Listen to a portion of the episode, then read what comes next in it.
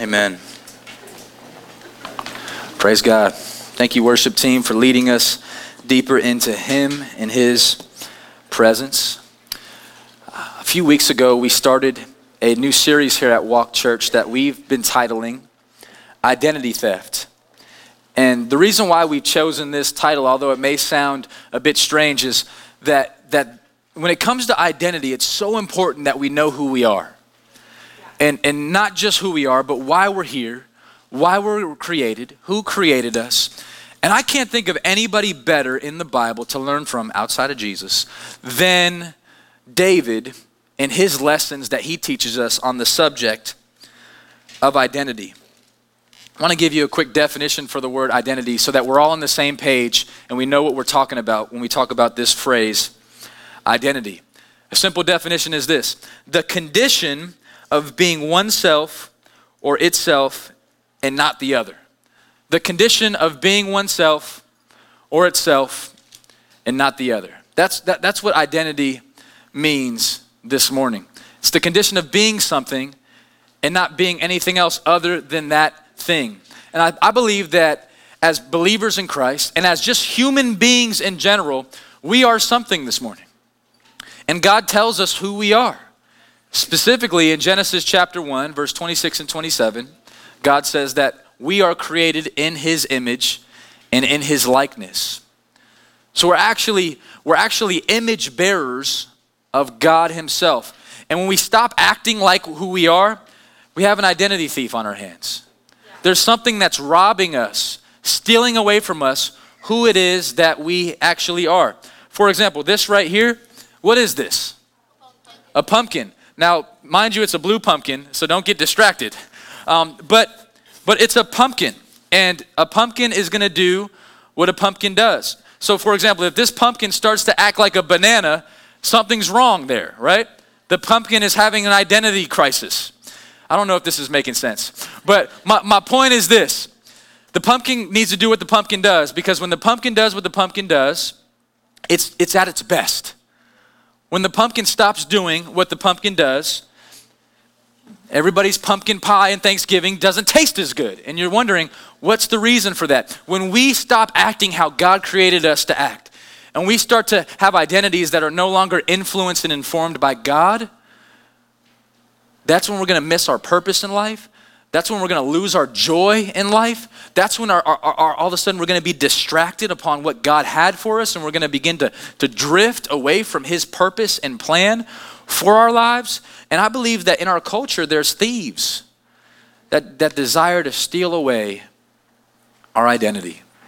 I think we've even seen that in our city. Right? When people talk about Las Vegas, they describe it as what? The city of sin.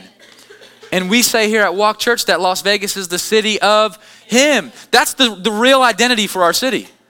The true identity for Las Vegas is that this is His city. It's not sin doesn't own this city. God owns the city. And we're declaring that today. And I want us to make sure that we're all on the same page when we talk about identity here at Walk Church. And we've been learning from the story of David. And I want us to continue in that this morning. So if you have a Bible, we're going to look at a lot of verses of Scripture this morning. Um, turn with me to 1 Samuel chapter 17, and we're reading specifically verse 1 through 11 to kick it off. If you need a Bible, um, we have one for you if you need one. And, in um, if you want to look at the screens, you can join us in that as well. 1 Samuel chapter 17, verse 1 through 11. If you're there, say, I'm there. If, if you're ready, say ready. ready. If you're locked in, say locked in. I like that right there. Father God, we're locked in this morning. As we just sang, Lord, we're wide awake, drawing close to you by your grace. And now, God, we've come to a position of a disciple. We've come to a place where we're at your feet, we're ready to listen. God, unclog our ears right now. God, focus our hearts this moment so that as the message is being preached, we can hear your voice clearly through it. So, Holy Spirit, we need your help. We need your strength. And God, we need your word. We need your word this morning. In Jesus' name, amen. Now the Philistines gathered their armies for battle, and they were gathered at Socoh, which belongs to Judah, and encamped between Socoh and Azekah in Ephs And Saul and the men of Israel were gathered and encamped in the valley of Elah, and drew up in line of battle against the Philistines.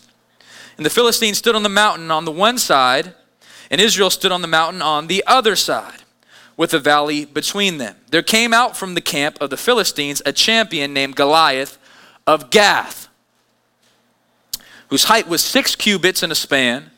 He had a helmet of bronze on his head, and he was armed with a coat of mail. The weight of the coat was 5,000 shekels of bronze. And he had a bronze armor on his legs, a javelin of bronze slung between his shoulders. The shaft of his spear was like a weaver's beam, and his spear's head weighed 600 shekels of iron. His shield bearer went before him. He stood and shouted to the ranks of Israel, Why have you come up to draw out to draw up for battle? Am I not a Philistine? And are you not servants of Saul? Choose a man for yourselves and let him come down to me. If he's able to fight with me and kill me, then we will be your servants. But if I prevail against him and kill him, then you shall be our servants and serve us. And the Philistine said, I defy the ranks of Israel this day. Give me a man that we may fight together. When Saul and all Israel heard these words of the Philistine, they were dismayed and greatly afraid.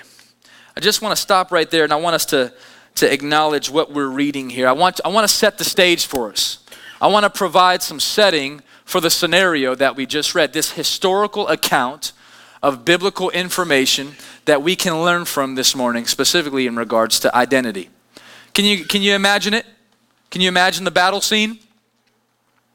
Right, there's this, this war that's being waged between the, the people of God, the armies of Israel, the Israelites, and the group of Philistines that are desiring to take over Israelite land and desiring to make their God into a mockery and desiring to take over this area that Israel has claimed and owned, that God has given them for generations. And the Philistines are coming up upon them saying, We want your land, we want your stuff, and we want to come in here and we want to, we want to take over. And so there's this, there's this battleground that has emerged. And, and how the battle would be in this culture would be there would be two different sides. So there'd be a, a side right here. Let's just imagine this is the Israelite side. And there would be a, a space right in between here. And then the Philistines would be on this side. This was the great war that was being waged. And the text says that a champion emerged. A champion in this culture would, was somebody who would appear from one of the sides somebody would rise up. There would just be kind of some jeering back and forth, some, some old school biblical trash talking, all right? Like, somebody step out and do something. And then someone on the other side was, you step out and do something. No one, and they would just kind of be like, kind of like, I'm not sure if I'm going to go in yet. Well, emerged a champion. A champion was somebody who stepped forward and said, I'm going to do something. So, emerged out of the Philistines was a champion named Goliath. It means that a person separated the two, right? And when he stepped forward and began his biblical trash talking and saying, What are you guys to do? Bring some man about to kill me. Aren't you servants of Saul? And when he says that, what he means by that is saying, Hey, aren't, aren't you, uh, where's your king at? And King Saul is in the background, kind of shivering and shaking. And Saul's supposed to be right there, the champion of Israel, the king of Israel. Remember, if, you, if we can go back a couple weeks, we were introduced to King Saul. He was appointed by Samuel the prophet to be the king of God's people, the king of Israel. And yet, because of his disobedience, God said, One day you'll no longer be king. I'm going to raise up a new king, and it's going to be this young man named David. He's a man after my heart. But David hasn't been appointed as king, he had just been pronounced that one day he'll be king. And so Saul is still king in the presence of the people of Israel, yet he's not stepping up toward Goliath. The text says that he was dismayed and greatly afraid. I looked up what the word dismayed means. It just means to be really stressed out. Right? So so here's Saul getting really really stressed out because the people of Israel are like, "Hey Saul, brother just called you out. I'm not going to step up. I'm not the king. You, you're supposed to be, you're, you're kind of buff and tough, and you're Saul, and you, you, you have a really cool profile picture on Facebook, but now we're here. Like, we're in real life.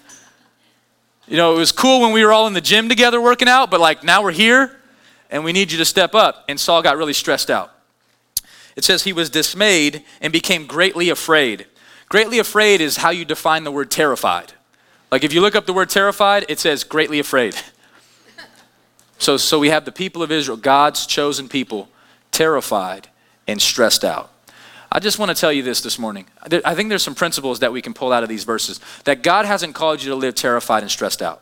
Hallelujah. He hasn't called you for that. Those are identity thieves. Yeah. When, when you start to get really dismayed, really stressed out about things, all of a sudden the, the, the thief of your identity is trying to take in and strip your identity so that you define yourself as somebody who's really stressed out. And then you act upon the stress or when you're greatly afraid and terrified. I, I, mean, I think there's over 300 verses in the Bible where God says, Fear not, right? He's trying to deliver a message to his people. You don't have to be afraid. You take that to the New Testament where Jesus says these words through Paul to Timothy. He says, God has not given you a spirit of fear, but instead a spirit of power. So here's the identity thief fear creeps in and then takes away your power. God's given you a spirit of power. God's even anointed this guy named Saul to be king, and yet he is afraid and really stressed out. So I want to speak back to fear this morning. If you came in here and you're afraid of something, I want to speak back to that, right? I want to speak back to the fear and the stress and say that, hey, you can trust in a God who can take away stress, He can take away fear, and He can replace those things with power and self control and value and love that's so deep that it washes over all the stress and fear that you may be feeling this morning. But see, if you don't, if you're not aware of that, then you may listen to the thieves of your identity. I just want to make you aware this morning, and so does God, hey, that you're more than a conqueror these, these are verses of scripture in Romans 8. It says, Anybody who's in Christ is more than a conqueror. There is no condemnation for those who are in Christ. That means if you came in here feeling condemned, just know that that's not from Jesus. That's an identity thief. Now, if you came in here feeling convicted by the Holy Spirit about something, that just means that Jesus is trying to get you something right. Something in your heart is off, and Jesus, He loves you enough to convict you, and just the conviction is just saying, don't do that. I love you enough not to let you run in the street like that. I love you enough to tell you that that's not going to work out for you. I love you enough that it's going to break your heart. I love you enough to tell you that you shouldn't be in that environment. That's conviction. Right? Condemnation is if you're a believer in Christ here and you're just thinking, man, I messed up again. I'm going to hell. Like, that's not necessarily what the Holy Spirit is saying if you believe in Jesus. He's saying, hey, I just want to get you right. That's all. I want to, make, I want to get you better. But if you're feeling stressed and afraid, those are identity thieves. And that's what Saul was feeling. He was greatly afraid. Now, I do want to say one thing. I don't want to take away from the circumstance, all right? Because the guy that they were going up against was a beast, all right? I want to give you some, some, some commentary from the NLT translation, 1 Samuel 17, verse 4 through 7. In the New Living, it says it like this Then Goliath, a Philistine, a champion from Gath, came out of the Philistine ranks to face the forces of Israel. He was over nine feet tall. Can someone say that's a big dude? That's a big dude, all right? Hey, notice how the translator put an exclamation point there. Like, he was nine feet tall. Man. No, over nine feet tall. He was over nine feet tall. He wore a bronze helmet, and his bronze coat of mail weighed 125 pounds. So there's some people in here, his coat weighed the same amount as you, all right? That's a big, heavy coat, all right? He also wore bronze leg armor and he carried a bronze javelin on his shoulder. Has anybody ever seen a javelin? Like, that's a long, big, sharp pole thing. And he's just like carrying that on his shoulder. The shaft of his spear was heavy and thick as a weaver's beam, tipped with an iron spearhead that weighed 15 pounds. So even the spearhead was 15 pounds. His armor bearer walked ahead of him carrying a shield. And so I just want to go ahead and just say, hey, let's have a spirit of understanding. There's a, there's a little bit of understanding as to why Saul would be stressed out by this champion, right? Let's just go ahead and call that what it is. That's a big, scary, crazy Goliath. Great name. Um, I want us to keep reading because I think that we can continue to pull more out of these verses. As we continue here, we, we run into a guy by the name of Jesse. I would encourage you to read this story on your own because you're going to learn a lot from it. But there's a guy by the name of Jesse that appears. Jesse had eight sons. That's a lot of sons. The youngest of the sons was named David. The oldest of the son was named Eliab. And Eliab and his other two older brothers uh, joined the armies of Saul. So they said, Saul, we're going to join your army. So I just want you to imagine this. I'm setting the stage. So you have Saul the, the king and then you have the army behind him, hundreds of army guys. And, and three of those guys were Eliab and his two older brothers. The other brothers were back at the camp. They weren't invited to be on the army. And David, being the youngest of the brothers, he would go back and check on his brothers. You guys need anything? Can I get you a, cup of water? Can I get you a piece of bread? Jesse would be like, No, get out of here, David. David would go back to the other brothers. You guys good? Y'all need anything? All right, I'm going to go take care of the sheep. And so he had this kind of triangle he was doing, all right? That sets the stage. We're here in battle. Goliath's talking stuff. Saul's scared. The brothers of Jesse are there, uh, sons of Jesse are there, and David's just kind of floating around doing his job. Faithful to do his job when nobody's watching. Let's keep reading. Verse 19. Now Saul and they and all the men of Israel were in the valley of Elah, fighting with the Philistines, and David rose early in the morning and left the sheep with a keeper, and took the provisions and went, and Jesse had commanded him. And he came to the encampment as the host was going out to the battle line, shouting the war cry. And Israel and the Philistines drew up for battle, army against army. And David left the things in charge of the keeper of the baggage and ran to the ranks and went and greeted his brothers. Verse 23. As he talked with them, behold, the champion, the Philistine of Gath, Goliath by name, came out of the ranks of the Philistines and spoke the same words as before. I love this right here. It says, And David heard him. I want to highlight this phrase, and David heard him. This, this fact that, that, that for the first time, this young brother, David, is like, hold on, hold on. Uh, what did he just say, Dean? Right? Like, I've been kind of just going back and forth. I know he's a big, scary dude, but David's like, I just heard something that I didn't like. What? Come again? Big man across the, the field. And David hears him. David, David listens to him. And I think that there's, there's an important, important talking point just here for a second because it's a transitional point because we're introduced to this young man named David.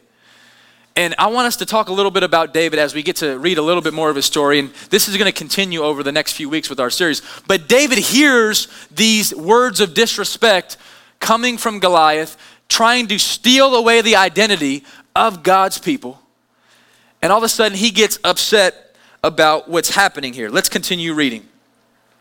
All the men of Israel, when they saw the man, fled from him and were much afraid. And the men of Israel said, Have you seen this man who has come up? Surely he has come up to defy Israel.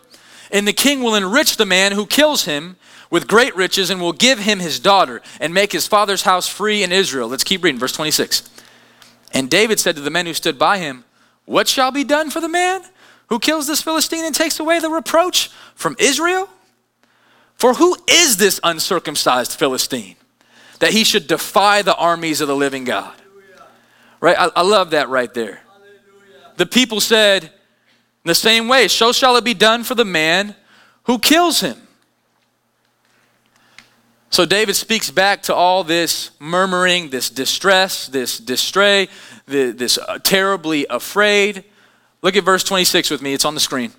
David said to the men who stood by him, What shall be done for the man who kills this Philistine and takes away the reproach from Israel? Who is this uncircumcised Philistine that he should defy the armies of the living God? I want to focus in on this and then we're going to close here pretty soon. I just want to focus in on this one verse. David speaks back to the voice of the enemy but at first, he has to speak back to the people in his camp.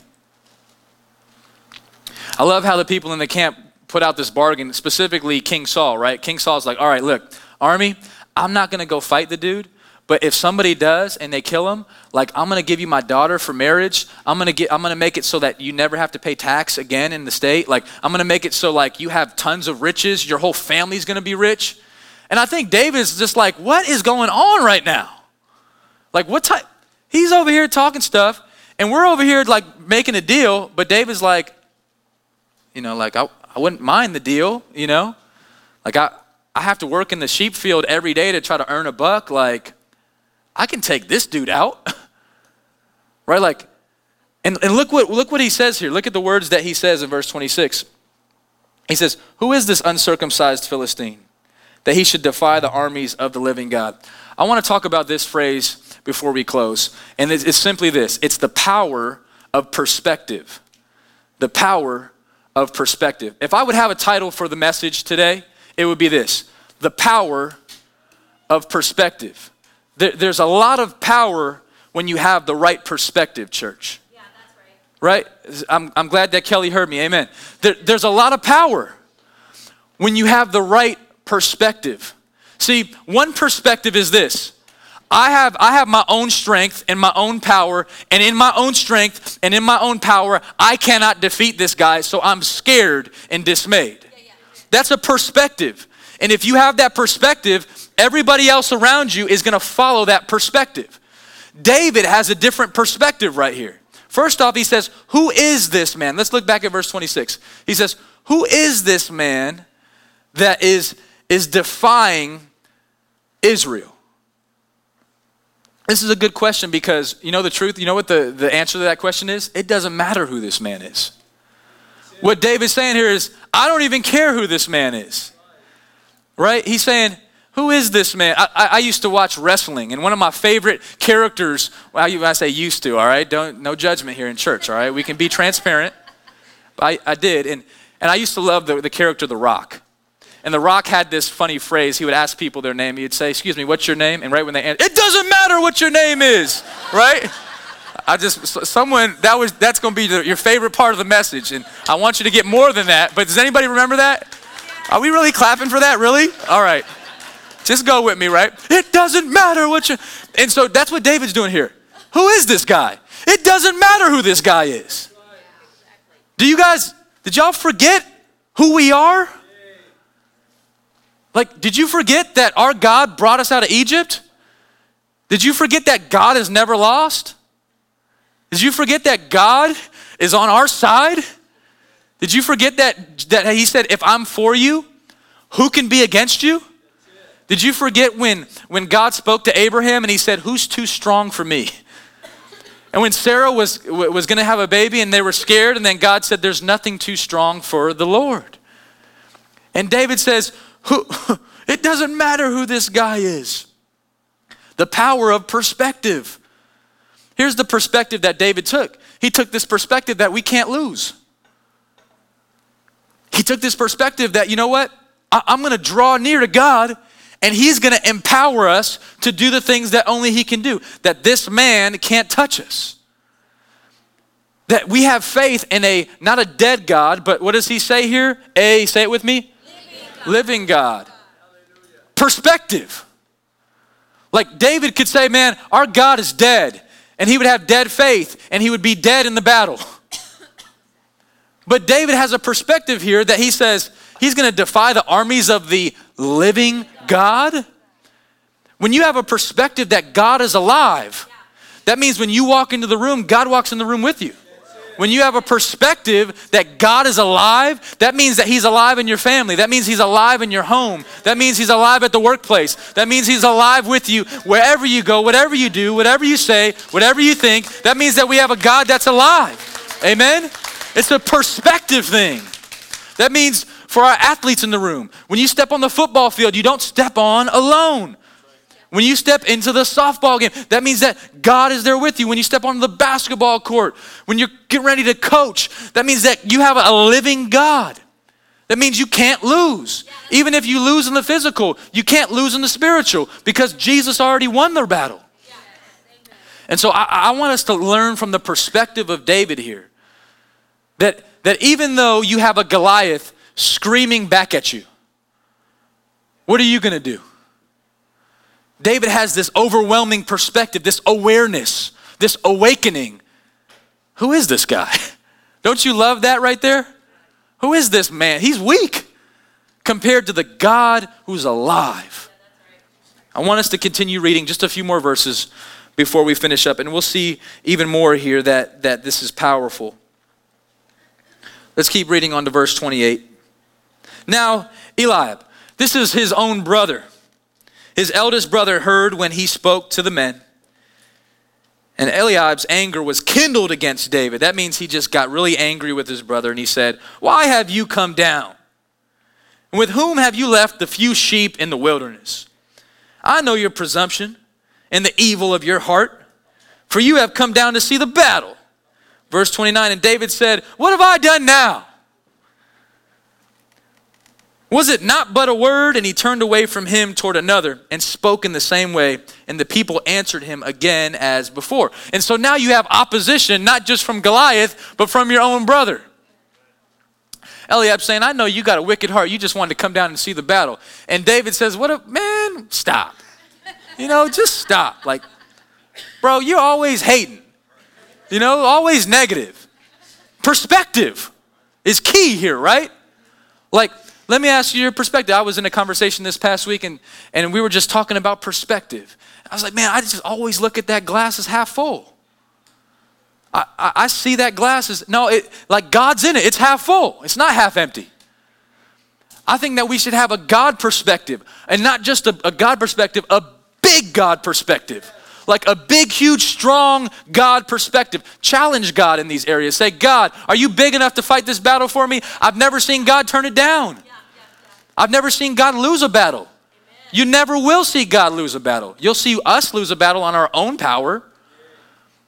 And David's saying, Man, why are you talking like that, dude? Where's your perspective? There's power in perspective. If you're negative, we're all going to be negative. If we're positive and we and we believe in a living God, it's going to change some things. There's power in perspective. Sometimes your own team comes against you. Let's keep reading on the verse 31. When the words that David spoke were heard, they repeated them before Saul, and he sent for him. So I love this. Somebody went up to Saul and said, Hey, Saul, you remember that young dude, David, who can like play the harp and he watches the sheep and stuff? Like he's kind of talking crazy. You should probably talk to him. And David's over here rallying everybody up. Like they're having like a huddle. They're getting excited. They're getting pumped up. Like who can defy the God of Israel? We don't have nothing to be afraid of. And Saul goes, "All right, let me let me go let me go take care of this." So Saul sent for him. Verse 32. And David said to Saul, "Let no man's heart fail because of him. Your servant will go and fight with this Philistine."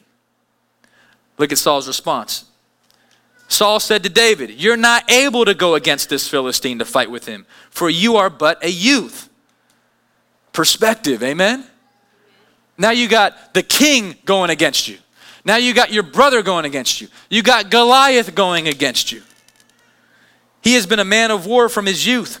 But David said to Saul, I love, I love how David is having this dialogue. His confidence is so strong in God. His focus is so locked in on God that he won't even let the king of Israel discourage him or change his perspective. Like David is telling the king now. What an example here. David is saying, Hey, I'll go fight him for you. You don't even got to do nothing for me. I'll go take care of this guy for the God of Israel. And now Goliath is saying, You can't go to the battle. You're just a youth. It's not true. There's a perspective that's greater that, that we can tap into and that we can see right here. David speaks right back to the king. And I just want to encourage you with a principle this morning. This is just a principle. When nobody else is willing to stand up for Jesus around you, you still stand. Yeah, right. When your own brother speaks words of lies to you, and the king and the person that has authority, your boss or your leader, is trying to discourage you and say, maybe you're too young, or maybe you're too old, or maybe you're not powerful enough, or maybe you don't know the Bible enough, or maybe you haven't been to church enough, or maybe you're not you're not godly enough, and you're trying to stand up for your faith. Don't let anybody speak back to that. Have a different perspective. have a, have, a, have a renewed perspective in your mind. Have a David perspective where he says, Hey, my God's alive. That's all I got for you. My God's living, He's not dead. And my God's in me, and He's gonna use me, and I don't care what you say, but I'm going for it. Because it's this perspective that when I'm with Him and when I'm walking in Him, I can't lose. I love the Jesus Wins shirt. That's why we made Jesus Wins shirts and we passed them out all around the world. Literally, I hear reports from Africa about people that are wearing our Jesus Wins shirts and people that are, are wearing them all over the place and all over our nation. And it's just this, that it's, there's not power in the shirt, it's power in what the shirt represents. That when you're in Christ, you can't lose. You're on the winning team. And David has this perspective right here. He's saying, I can't lose. I want us to, to, to look at this last part, and we're going to close after this, I promise you, because I want to leave some more to talk about next week, because there's a lot more to talk about. But let's look very closely, and we'll close with this. Let's look very closely at what David says back to King Saul. Verse 34. But David said to Saul, Your servant used to keep sheep for his father. And when there came a lion or a bear and took a lamb from the flock, verse 35, I went after him and struck him and delivered it out of his mouth. And if he arose against me, I caught him by his beard and struck him and killed him. Verse 36 Your servant has struck down both lions and bears, and this uncircumcised Philistine shall be like one of them. Come on, church, right? He says, He'll be like one of them, for he has defiled the armies again of the living God. Our God is alive. Right? And David said, The Lord who de- delivered me from the paw of the lion and from the paw of the bear will deliver me from the hand of this Philistine. I love that right there. And Saul said to David, Go, the Lord be with you. All right, we're going to stop right there. I just want us to focus on that because I don't want to go any further. I just want us to hear this. Hear me right now. Everybody lock in on me. Lock in on me. Let me see everybody's eyes. Perspective matters. But not only does perspective matter, and if someone from our worship team is going to come back up, you can come back up now because we're getting ready to close. But if you can have the right focus, and if you can have the right perspective, and you can see things through a God lens, right? It, your, your lens could be a little foggy or a little cloudy, but if you can if you can wipe that off with the scriptures, Allow the Bible to wash your, your glasses off so you can see through the lens or your contacts or just your eyeballs so you can th- see through the lens of a living God. There's nothing you can't do. There's no sin that's stronger than Him. There's no spiritual warfare that can overtake the God that lives inside you. And the last piece here that, that, that informs our perspective. So, a lot of things inform our perspective. God informs our perspective, but here's here, how about this? Your past informs your perspective. Notice what David says in the verse, right? He draws upon a memory. Did you see it? Did you catch it? Did you catch the memory that David had? Church, David says, You know what? There was a time when nobody was watching. Now everybody's watching. But there was a time where nobody was watching and I was doing my faithful duty of protecting the sheep. That's all I was doing. And there was once a bear that came out. Have you, can you imagine? Like a, a bear? And, and then not only a bear came out, a lion came out. Like, can you think of two scarier animals to come attack you? And what does David say here? David was a was a beast, man. He said, he said, look, it came out after me. I went after him. David went after the bear. He went after the lion. He struck him and delivered it out of his mouth. And if he arose against me, I caught him by his beard and struck him and killed him. I love how David draws upon this memory of when bears and lions, David was catching lions by their beard and killing them. And he says, Goliath's gonna be like that. And, and, and, and nobody may have even known that, but David knew that. And David was praying prayers while he was in the sheep field and he was saying, God, there goes a bear. I need your strength. I need your power. And he would he would fight off the bears. And then lions would come after him. And David said, I'm gonna fight off the lions. What you do when nobody's watching informs how you'll do it when everybody's watching. When you're by yourself, it's just you and Jesus and the enemy. And you're making war. And you're choosing Jesus over sin. And you're choosing him in the battle. And then that, that, that right there is preparing you for your future victories. Come on, your destiny is, is, is reliant upon what you do when nobody's watching. And because David was able to draw upon these memories that he was winning the war when nobody was watching, that God rose him up to do this thing that nobody else was willing to do, and your past is preparing you for your future. Come on. And so if you're failing when no one's watching, you're going to fail when everybody's watching. But if you can start winning the battle when it's just you and God, and when it doesn't show up on the stat sheet, think about it as an athlete. It's when, when your coach isn't looking, but you're still doing the job. Or are you goofing off? Are you wasting it? My encouragement is that you wouldn't waste the gift of time that God has for you. You wouldn't waste, even your past is preparing you for where God wants to take you. Your past battles are preparing you for your future victories. Come on, church, that's good news, amen? amen. That your past battles are preparing you for your future victories. I wanted, I, I needed that message this morning. Because sometimes our past battles think well, that's, that's what defines us. That's an identity thief. God wants to take you to a different level. God wants to use your battles. God wants to use your story to do things in your life and through your life that you could have never imagined. David could have never imagined that he would be the one standing in front of Goliath. That he would be the one one day the king of Israel. But it was the things that, that he was doing when nobody was watching. Faithfulness. Faithfulness when nobody's watching will turn out to be power in perspective when everybody's watching. I want us to pray now and let's just go to God and whatever we need to give to Him this morning, I just encourage you to give it to Him. Father God, I pray that there would be a perspective change this morning, that you would change our perspective, God. Change our perspective, God.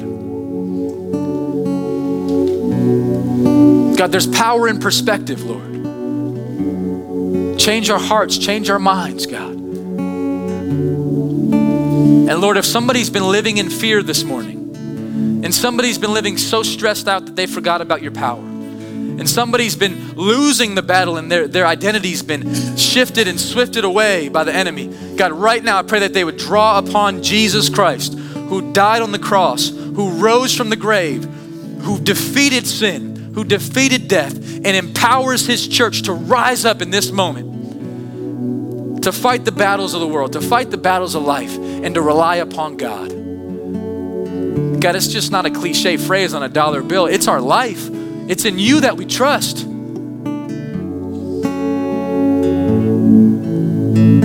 So, Father, if there's somebody in the room this morning that just needs to, to acknowledge you in your presence, and they need to get their perspective right, and they need to make things right with you, God, so that they can be the warrior and the champion that you've called them to be in their personal life and in their private life.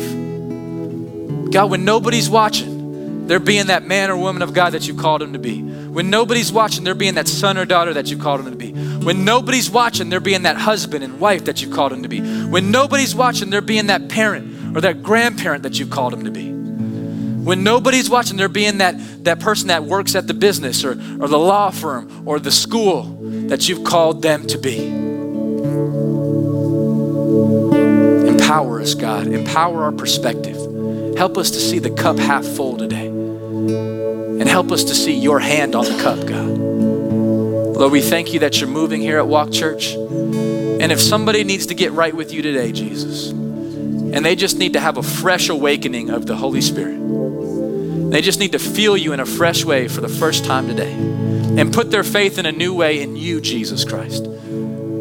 Because thank you that you fight our battles for us. If that's you this morning with your head bowed and all eyes closed, would you just lift your hand up this morning? I just want to see who's in the room that needs to that needs to get things right today. I see hands up. I see them up. Father God, I just pray for the hands that are up in the room this morning. People that are feeling empowered, God.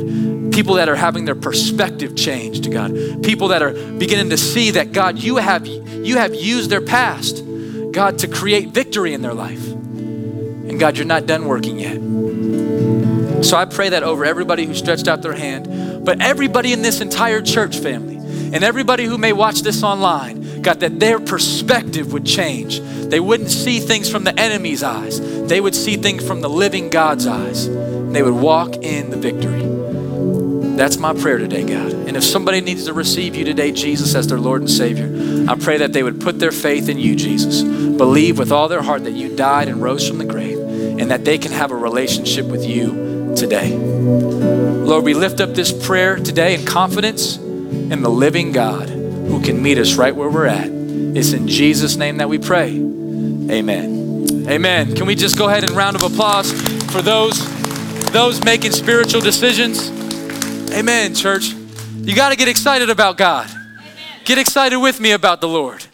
I thank God that He's alive and at church with us today. We're going to get ready to close here. I just want to highlight this connection card because some of you made decisions today and we just want to hear from you. This card is an opportunity for us to get to know you a little bit better. If you made a decision and you want to get baptized today, or you received Jesus today and began a relationship with Him, or whatever that may be, or you just want more information, or you want to check out our growth track, which is happening right after our service today, please fill out this connection card. Also, if you're a first time guest, this is your first time here, even if you haven't made a decision, you decided to join us today, would you fill out this connection card? And lastly, if you have a prayer request, we'd love to pray with you. As our ushers make their way down, um, we're getting ready to give through our tithes and offerings. And there's a special person here this morning that I want to highlight. One of our partners here in the city, Pastor Shabazz Khan and Bashirian. Would you guys come on down really quick?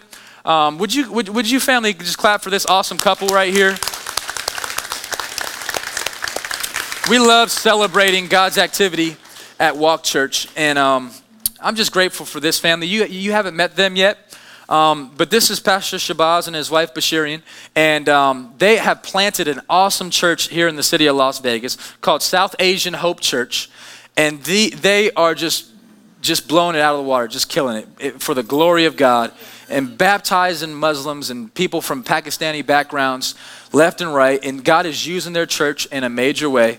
And um, I've been able to grow in my friendship with Pastor Shabazz, and um, he, he asked us to make wristbands for their church just so that they can pass out. You got a wristband on? Boom. Boom, I love it.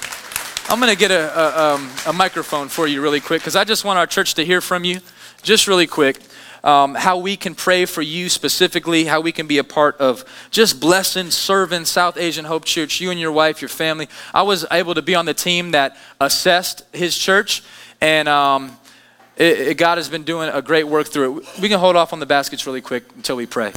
Pastor Shabazz, tell us about your church. How can we be praying for y'all? Uh, good morning, Walk Church. Morning. It's a really privilege to be here and worship with you.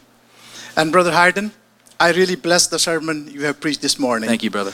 Uh, we start this church almost uh, when you people start the church. And uh, I came almost two years uh, uh, ago in, in Las Vegas, and we started with zero. Because uh, I don't know any Pakistani and Indian in the city. But God is great. I call in New Mexico, and my friend gave me a one number and called him, and then we start meeting the peoples. And now we are over 50. Come on. Amen. Yes. It's huge. It's amazing. Uh, last amazing. night we have a prayer meeting because we have a prayer meeting bi-weekly. Um, we have a one a Muslim who is attending a church since two years, and last evening he said that I have three things to share with you peoples. Come on. The first thing he said that before, uh, when I start coming to church, I uh, assume and that God is uh, hearing my prayers. And second thing is that, that I learned in the church to forgive. Because Powerful. Islam have not a teaching on forgive. The Islam have a teaching that you have to go and fight against your enemy. Mm. And the third thing is that, that I learned from the church that everything I have is not mine, it's belong to God. That's good. That's so good. That's so good. Praise God. And we really grateful uh, for uh, the contribution in the ministry.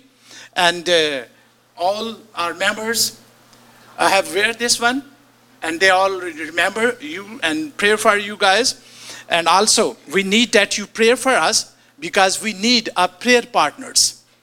And as I told you, that the peoples I have in my church, They are mostly um, came. Some families came uh, as a refugees from um, uh, the Thailand because the Pakistan in Pakistan the peoples are uh, uh, really in bad shape and uh, uh, during uh, the last week they um, the Muslim burned a huge church in northern area and the peop mostly people they left the country they are in Thailand they are in bad shape in Thailand they are in um, uh, behind the bars. And uh, when they came over here uh, they have no money to pay the church. So we need your prayers and we need uh, more um, uh, prayer partners and the finance partner that we have to uh, reach the peoples. Amen. So just to pray for us and pray for the peoples those are in the bar. So And good. especially the people those are lost the church. Yeah. So We're gonna pray for know you this right now. Sunday, This Sunday where they have to worship because Mm. they burned the Bibles then they burned the church. Mm. Thank you brother and thank you church. Wow. Hey, can we just clap, give a, give a round for Pastor Shabazz and Bashirian? We're going to pray for you right now.